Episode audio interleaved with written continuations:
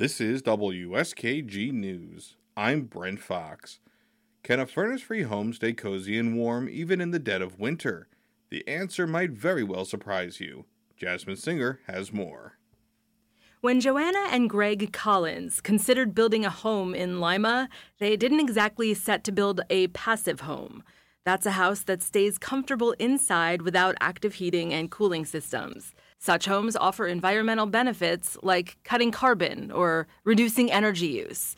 But for the Collinses, their initial priorities were much more practical first floor living quarters. I have a 98 year old father in law on one side of the first floor, and we adopted a seven year old medically fragile little boy, and he's in the right side of the first floor. But in discussing what to build, Greg Collins recalled reading an article about a passive house and was drawn to the concept. He was also intrigued by the possibility of building a home that produces the same amount of energy that it consumes. Net zero homes, as they're called, do so through a mix of factors such as electrification, solar power, insulation, and eco friendly heating and cooling systems.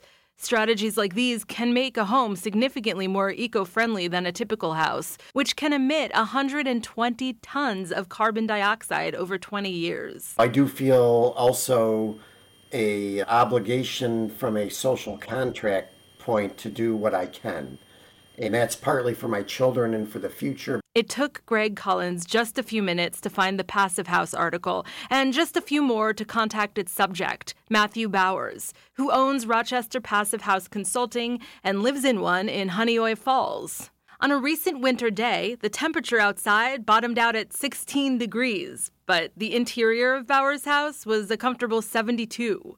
That is perhaps typical of most homes on a frigid winter day. Now consider that Bowers' house spans 2,800 square feet and he spends $300 a year to heat it. And, and we don't have geothermal, we don't have solar panels, it's strictly using air source heat pumps, essentially two hair dryers put out enough heat to actually heat our house. Passive house construction, Bowers explains, can remedy issues such as cold floors, unwanted noise from outside, lingering odors from cooking, and even allergens floating around. One of the certification criteria for a passive house is to make sure that the thermal envelope, so that's your floors, your walls, your roof, your windows, only can lose so much energy over the course of the heating season and can only gain so much energy over the course of the summer seasons.